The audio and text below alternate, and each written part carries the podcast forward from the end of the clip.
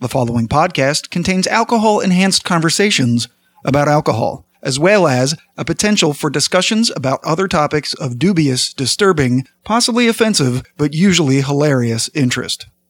The opinions stated herein are solely of the person stating them, and any endorsement of these opinions by any other party is not implied. Foul language is likely, but intolerant viewpoints are not. Listener intoxication is advised.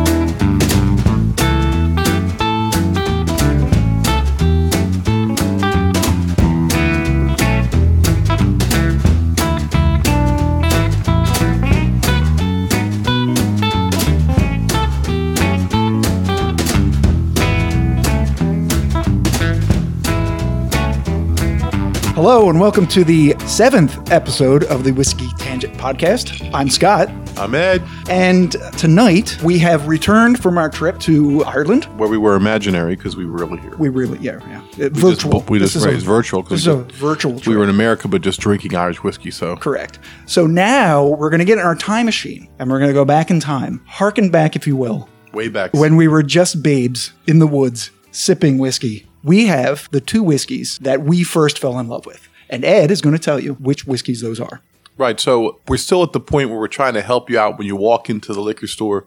And you're still trying to figure out which which bourbons or ryes you want to try out to spend your hard earned pay on. So we figured let's get back to the basics of the ones that brought us into this type of spirits. Yeah, our origin story, if you will. Right, like the two bourbons that we have are the for me was Woodford Reserve and for Scott was Knob Creek Bourbon. And they're still very much the same bourbons that we fell in love with well over 20 years ago. Yeah, and a pretty decent value as well. Um, I got the. Uh, I have a, a club card at the local liquor store, so I got them for a little bit of a discount. But they were both regular priced, almost forty dollars. Right, Woodford is is a little bit higher historically from Knob Creek when you're out looking. Yeah, a couple dollars. If it's over 40, you you know, you probably want to back off. You can find it right around 38. So, um, mine, like I said, was Woodford Reserve, which has been around for about 20 plus years. Was I don't want to put an exact year on it Why not?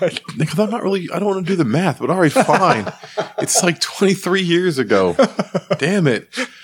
People don't care about that. That's it's, about 20 years is good enough. It's, well, you know, somebody cares. well, I mean, it's not the recipe from 120 years ago. It's it's been Well, no, it's a new, it's a new bourbon. it's a newer bourbon, Yeah. t- which is like we said before on here has been following the trend for greater and greater demand of bourbon.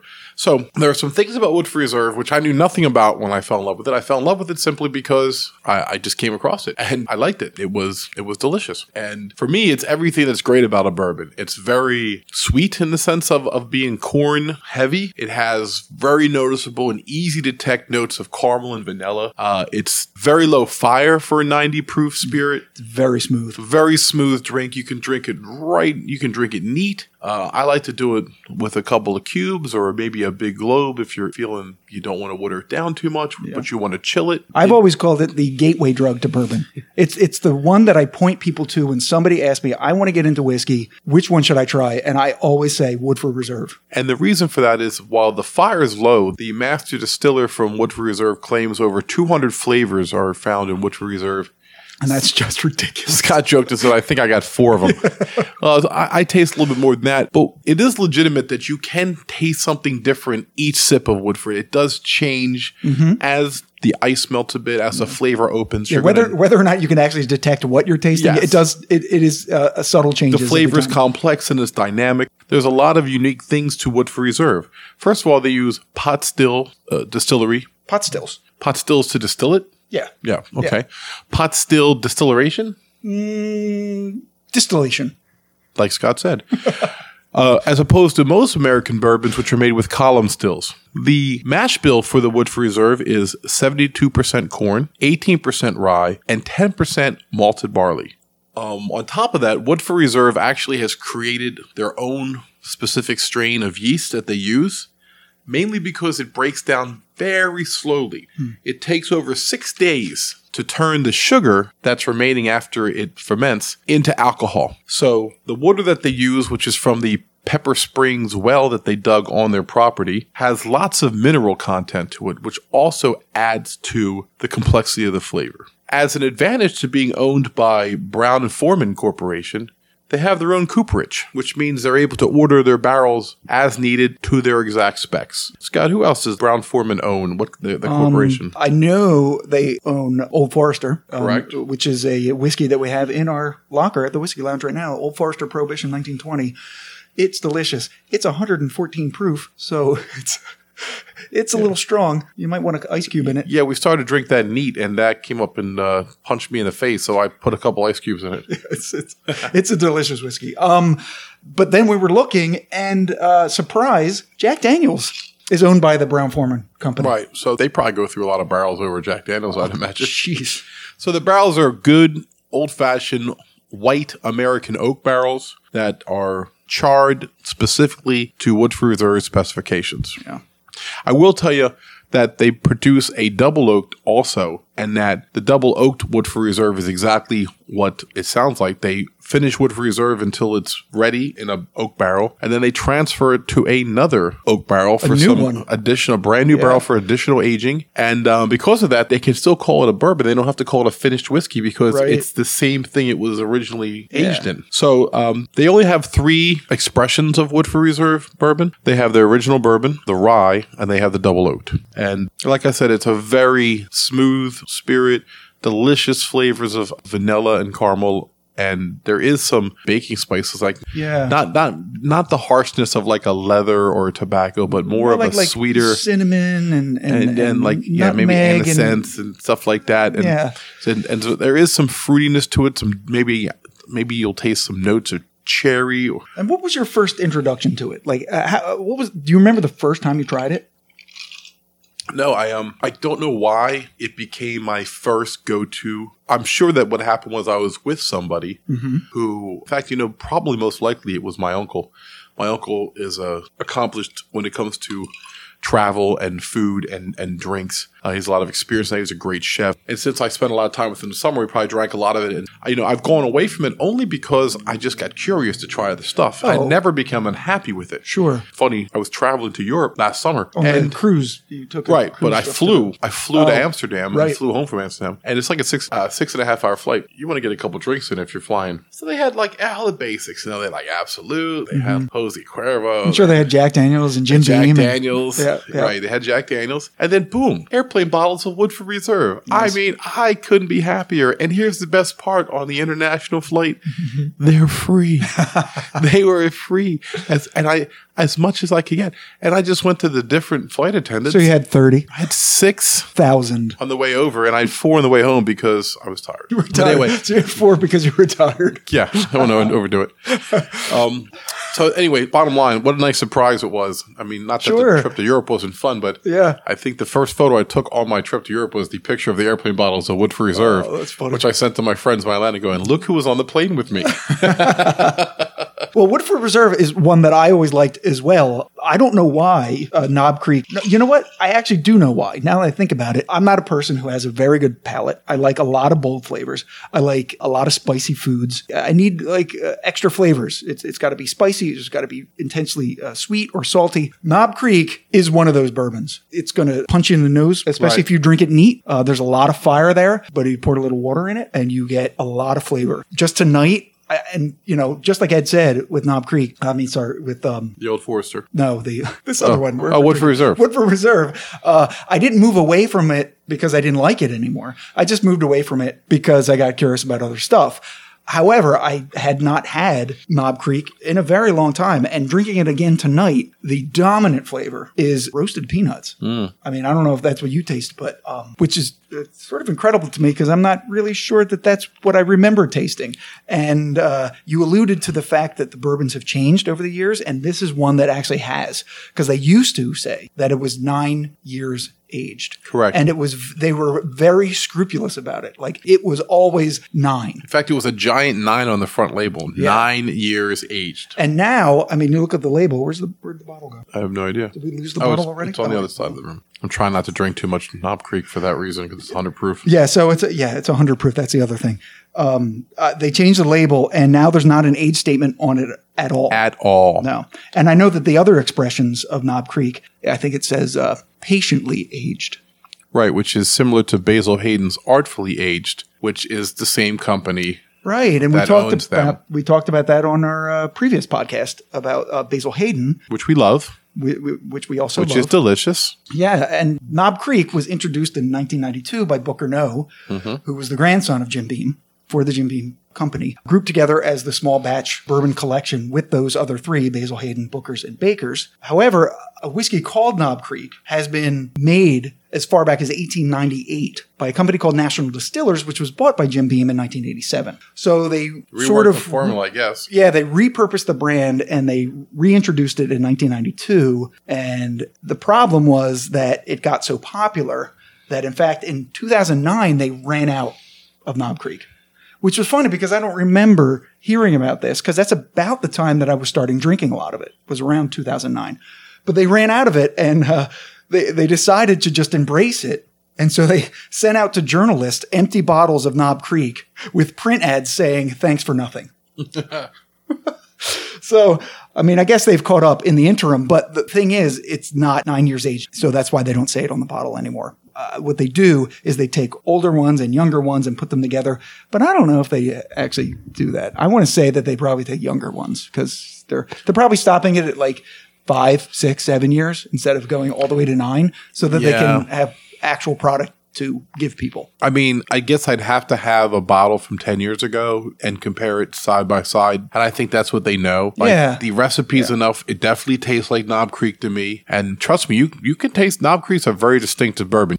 A funny story, I, I tonight, Scott doesn't even know this, I poured the Woodford Reserve and the Knob Creek out into a couple of glasses neat so that we could do our initial tasting. I forgot which ones I put them in. So I took a sip of one. Was Knob Creek. I knew right away. Yeah. You don't forget Knob Creek. Yeah. So there are a couple of expressions of Knob Creek. Uh, there's the rye, which is uh, fantastic. You, you've had the rye, right? I have. They have a single barrel reserve, which is spectacular, but it is also 120 proof. definitely need to add some water and ice to the, to the barrel strength. There's the smoked maple bourbon, which we mentioned in the last episode. There's three limited editions. There's 2001. They did a 14 year. Um, there's a cask strength rye. And two years ago, they had their 25th anniversary in which they created a single barrel bourbon, also 120 proof, and they made 300 barrels of it. So, Scott, how exactly did you first get into Knob Creek? I think it was uh, I had a Christmas party at my house. Um, you were there, and you may have actually brought the bottle. I don't actually know who brought it, but I- I, wasn't a big whiskey drinker. This is probably like 2007. I used to have uh, huge, crazy Christmas parties. Scott's. Christmas parties were epic. The outside of the house was very minimally decorated. Inside the house was decorated like Santa Claus's house. Yeah. It was unbelievable. It took months and months and months uh, for the decoration to happen. It did. My wife and I were very into Christmas. Uh, we would uh, have a meeting in September, talk about what themes we wanted to do in each room. Then in October, we would buy the materials. In November, we would, uh, right after Halloween, we would make all of the stuff. Who has meetings with your wife? I feel like that's why you're, that's, No. why, that's why you're divorced now. We're having a meeting. So, uh, did you bring the minutes from last meeting? Uh, yeah, you, yes, I called you an asshole and you stormed out of the room. Minutes over. That's a meeting. I had a meeting. right. We had we had a she had to present a PowerPoint on what she her vision was, and then I then I would denigrate it, and and no, no, it wasn't. No? I mean, when It we was meet- collaborative? when we, was it a collaborative meeting? You build it together. Your your, your, Yeah, your it was- joint vision. yeah, yeah, it was, it was, it was all, it was all very amicable and above board. It was, it was not. She would submit her architecturally was- approved plans for the uh, the addition. Jesus, it wasn't contentious at all. Um, It actually was much- a lot of fun. Actually, much like divorce, it wasn't contentious at all. It was all amicable all the way through. Am- amicable? Amicable. Christ. The Knob Creek is a 100 proof. And Just then, let you, right, you sound like you're trying to say an enemy, like you're an, like an enemy. I can uh, say an enemy. The anemone is my enemy. And Knob Creek is 100 proof. Anyway, so the uh, Christmas uh, party. So right, 2007. somebody, maybe me, brought Knob Creek to the party. Yeah, uh, it might have been Christmas Candyland, in which every room was a different candy. But that's beside the point. The Knob Creek, I wasn't really into whiskey at that time. I guess maybe I was starting to get into it, but then somebody brought it, and I put it in a glass, some ice, and I had it. And it was one of those moments in your life where you go, "Oh my god, I just found a thing for me." Because I was, uh, you know, I liked some beer. I had brewed some beer before uh, you know, I've had vodka and some cocktails, and I didn't really, I wasn't really enamored with really anything. But when I drank bourbon, real bourbon, for the first time on the rocks, like a real person, Like a man's drink. like a man, give me a Knob Creek on the rocks and spit in it. The, Ruined um, yeah, I just did. Um, something happened to my brain. Like I was, like, oh my god, this is my drink. I finally found my drink. I don't know why Knob Creek and not maybe some of the other ones that I had before. Maybe it was like I said before, it was very bold in flavor, and I like bold flavors. But for whatever reason, it became my go-to bourbon. That's all I bought. I remember Yeah. I would mix it with um, uh, cherry soda. It mixes amazing with cherry soda. I don't know if you want to try just mixing with a cocktail With like, Jim regular black cherry soda, like that, or Uh, just like a cherry coke. like a cherry coke. Yeah, okay, yeah. So like Jim Beam. Dr Pepper would work then, I would imagine. Oh, maybe that would be amazing. So Jim Beam goes with ginger. ale. Correct. Uh, uh, Jack Daniels goes with Coke. Perfectly. I'm telling you, Knob Creek goes with cherry soda. I think I had diet cherry Coke, but it doesn't really matter. Ew. Well, uh, the bourbon's sweet enough. True. Yeah. So uh, yeah, that's how I got into it. Somebody brought it to my Christmas party, and I had I drank it for three years straight. I, I guess you know one thing nice is like you get friends who get locked in on one one spirit, if you will. And so you know when you go over the house, like at so and so's house, they're always going to have like four roses. And Yeah, so-and-so- Sergio is always going to have Elijah Craig. right? But then Sergio is curious too. So Sergio likes to have, you know.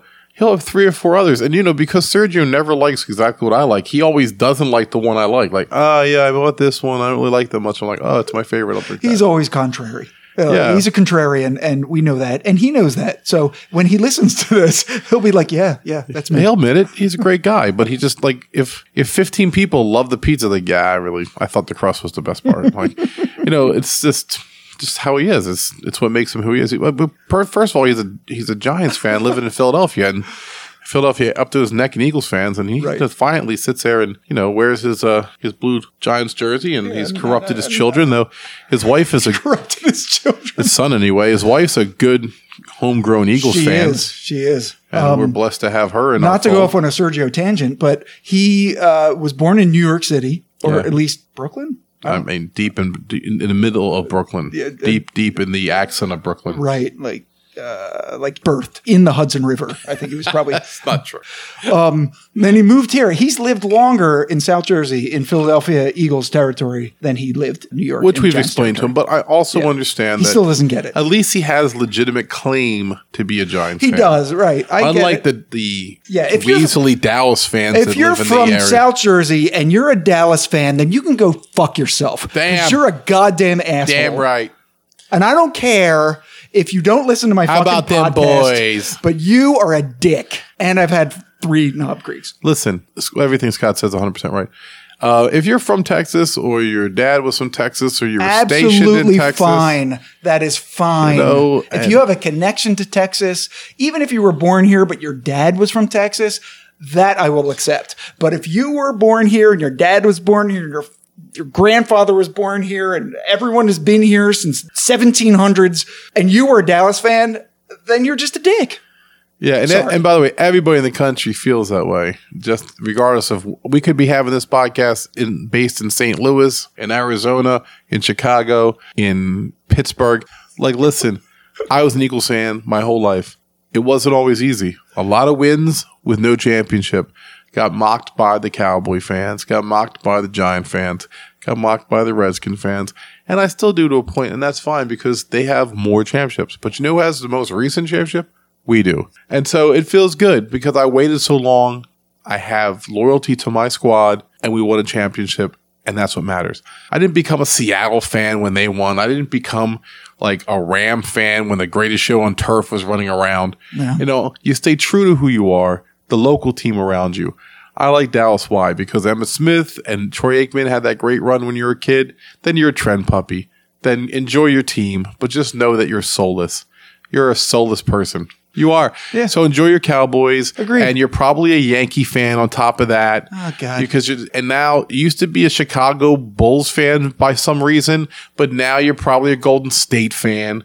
Or you say, I'm, a, I'm not a team fan. I just follow LeBron. So wherever LeBron goes. So if that's the case, enjoy your Lakers on the goddamn sidelines this playoff.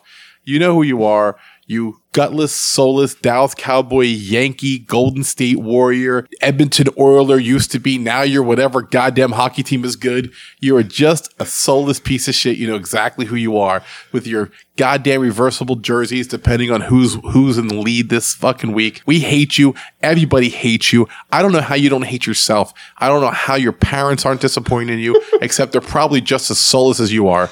So there. And by the way, it's been like since we first started drinking these bourbons, since your goddamn Cowboys have even won a championship, and it's never happened. Ha ha you. Ha ha. Ha ha. Dude, wow, that was epic. I enjoyed the fuck out of that. Here, give me, give me a clink. That was necessary. That was necessary. So, speaking of sports, in the news, I saw a picture of the statue of Kate Smith covered in a black shroud, and I wanted to ask you about it. All right. Well, Kate Smith, famous. She's born like 1907, originally from the South. She, um, She's uh, dead now. oh, right? yeah, yeah. been dead since the 80s, I'm pretty sure. She died in her 70s. She used to sing "God Bless America." Well, that's her. She right. I was going to say she's uh, Irving Berlin's song. I think she uh, he reworked a, a version of it for her Oh. in uh, 1931, and until today, I guess it was played. Um, at Flyers games, for example, the Yankees used it for the seven inning stretch. It's an iconic version of God Bless America. And I think during the 70s, I remember her when I was a kid coming back and singing it live in Philadelphia when the Flyers were winning the Stanley Cup back when I was six. Honestly, Flyers, can we please get our act together? Yeah, it's so- so what- freaking embarrassing. What you just said about the Dallas Cowboys, I mean, the Flyers have not won But yet, from way before the since I was Cowboys. six years old, and I'm 50, 50 now, so 51. One, so- one, and one. So the point is, I'm still a Flyers fan, though. I had I didn't jump to another team. I'm waiting. We will win again. No, you didn't jump to the Dallas Stars. Or No, whatever. I didn't. I stayed with Fuck my their- team. I've watched my team not stupid win a hockey team is- championship for 45 years Is or it something. is it the Dallas Stars? Is it the hockey team? Uh, North Dallas? Stars? I can't remember. North Stars? No, it was the North Stars, and then they moved to Dallas, and then they were the Stars. right, because Wait, I got to look that up because they wouldn't be called the North Stars if they're in Dallas. Gabe right now is just shaking his head. I know he's like, why you guys don't know this? And and our friend John is also disappointed in us Oh, right now. But we're Anyway, Kate Smith. At one point, I mean, for about twenty years, she was like one of the top five, probably most popular or famous female entertainers in the country. She did some amazing things in her life. Uh, she sold six hundred million war bonds during World War II to raise money for the war effort. And during that same time period, she traveled probably half a million miles to entertain the troops. So they're the good things. Now, why is she in, in hot water today? Well, Well, apparently she sang some racially tinged lyrics. lyrics to songs Right. back like in the 30s. 1930s. Yeah. She would have been about in her mid 20s when this when this all happened. And I think context is important here, right? Especially her age at the time. the songs as they stand if you listen to them today are terrible songs. I mean, they're Yeah. the lyrics I are was- just offensive, I but was, I was reading them and my mouth was open. Yeah, like, but- like agape. because you know, and you're talking about over 85 years ago. Mm-hmm. The only point I had about it was that first of all, she didn't write the songs. No. Second of all, the entire country was racist in 1931. I don't understand how she gets labeled with somehow being on like the cause of racism. Like, Right, right. Like, if anything, I mean, did anyone ever see the movie Holiday Inn with Bing Crosby? It has got some of the most racist scenes in it that I've ever seen in movies. I literally, my mouth hits the ground. I'm like, oh my god! Like this was, and they, by the way, they still show that movie. It's a beloved holiday classic. Every single year that movie comes out, and in the middle of it is a scene of blackface and singing that is just a horror show. I remember I remember down the shore uh, after a night of drinking whiskey with you. Hmm. We I don't we had some breakfast and we watched some old black and white movie Right. And in that movie, I don't remember what movie it was. The woman does something, and the man says, "Well, that was very white of you." Right. And then the two of us went, "Oh my god, what, what, what did they just say?" Right. This is a, this, and this is a mainstream Hollywood movie, probably from the '40s, Right. and it was that was very white of you. Right. And I mean, I mean, how many movies showed somebody like swatting their their their wife on the fanny if she, if she stepped out of line or something? That would not fly today either. Right. Um, society advances. I guess the point I was making from this is not in any way to defend the racially charged lyrics that Kate Smith was singing. Right. Because of course I don't. But history is a point that you learn from. If Kate Smith was singing that song the day before she died in the 80s, well then yeah, you're like, you know what? I think Kate Smith was a terrible person. but covered her statue, which by the way was not a very attractive statue. It was it was a scary statue. Like I think little children should probably be afraid of the Kate Smith statue. I, I would have I would have probably no stop. it's just not a great rendition of Kate Smith, or maybe it is. I don't know. I've seen a statue. It's it's a little scary. So now today it's covered in a black shroud, as if instantaneously people are offended by the sight of Kate Smith, when most people have no idea who Kate Smith is. right. And boom, statue's done. They're no longer using the rendition of her of God Bless America, which is an iconic, patriotic, and wonderful Yeah. song. Nobody mm-hmm. cares anything else she did in her life. And maybe they shouldn't. I don't know. But I'm saying it's dangerous when you apply modern morality and rules with people who lived in the past. For example, what if, I know, 100 years ago or 200 years ago, I'm not, sorry, 200 years in the future, anybody who used a Back in our time machine. Right. If we go 200 years in the future and the people from that time period deemed anybody who uses an automobile to be destructive of the planet, Right. so that you'll see people, oh, well, yeah, Gandhi was a nice person and all, but we all know he used a car and helped destroy the atmosphere. So how nice of a person could Gandhi have been? Yeah, that's what I meant when I said uh, I think a little context is important in these types of decisions Right. that people make. And I'm not saying that those people cannot be asked about that time period and uh, what they were thinking when that thing was going on. But their answers might be, "Hey, I was 20 years old. These were the songs that were around." And uh, these attitudes were mainstream, but you don't believe in it now. And you're, oh, absolutely not. I, I condemn the songs that I did before. I mean, that might be the answer. And then you'll go, uh, okay, Right. she's not around to say yay or nay on those Right. issues. If you want to take down her statue, go ahead. I, this is not a defense of Kate Smith nor her lyrics. It is simply a, a, a quer- query, quer- query question? Curie? Query. Query, thank you, into um, how do we want to proceed forward? We should have a, a discussion about it. We're not having a discussion about it. What we're having is uh, somebody covering a statue, and that that's the definitive answer.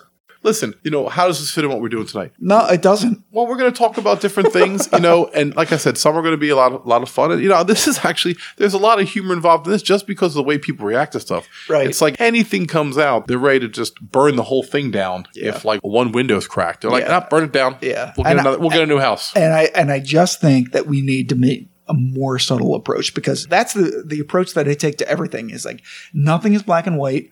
Everybody has a story. Like somebody at work who is like super like weird. You think they're a weird person. They're like, Yeah. oh, what the hell's wrong with them? I got Why- people at work like that. But the thing is, you don't know what's going on in their life to make them that way. Right. Like maybe something is like seriously wrong. Maybe they have cancer. Maybe they they're taking care of a uh, aged parent with Alzheimer's.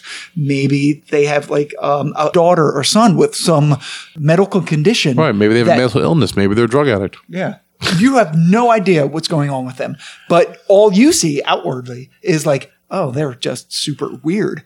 Right. One thing that isn't like black or white is Knob Creek and Woodford Reserve. They are completely different. You're not going to, you know, very few people like just Woodford How did you get back to that? just Knob Creek. you- how did you get back It's a that? segue. It's, yeah, it's very good. Follow the segue. Um, so I strongly suggest that you drink both of them. Not at the same time like we did because that was unnecessary.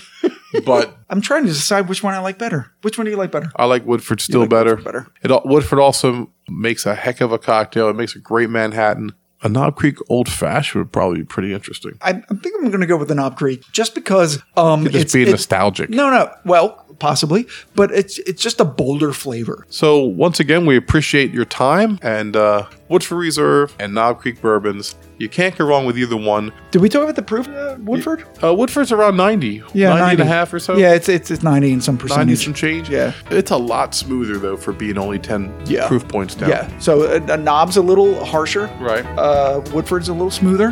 Both flavorful, both delicious. Good night, everybody. See you next time.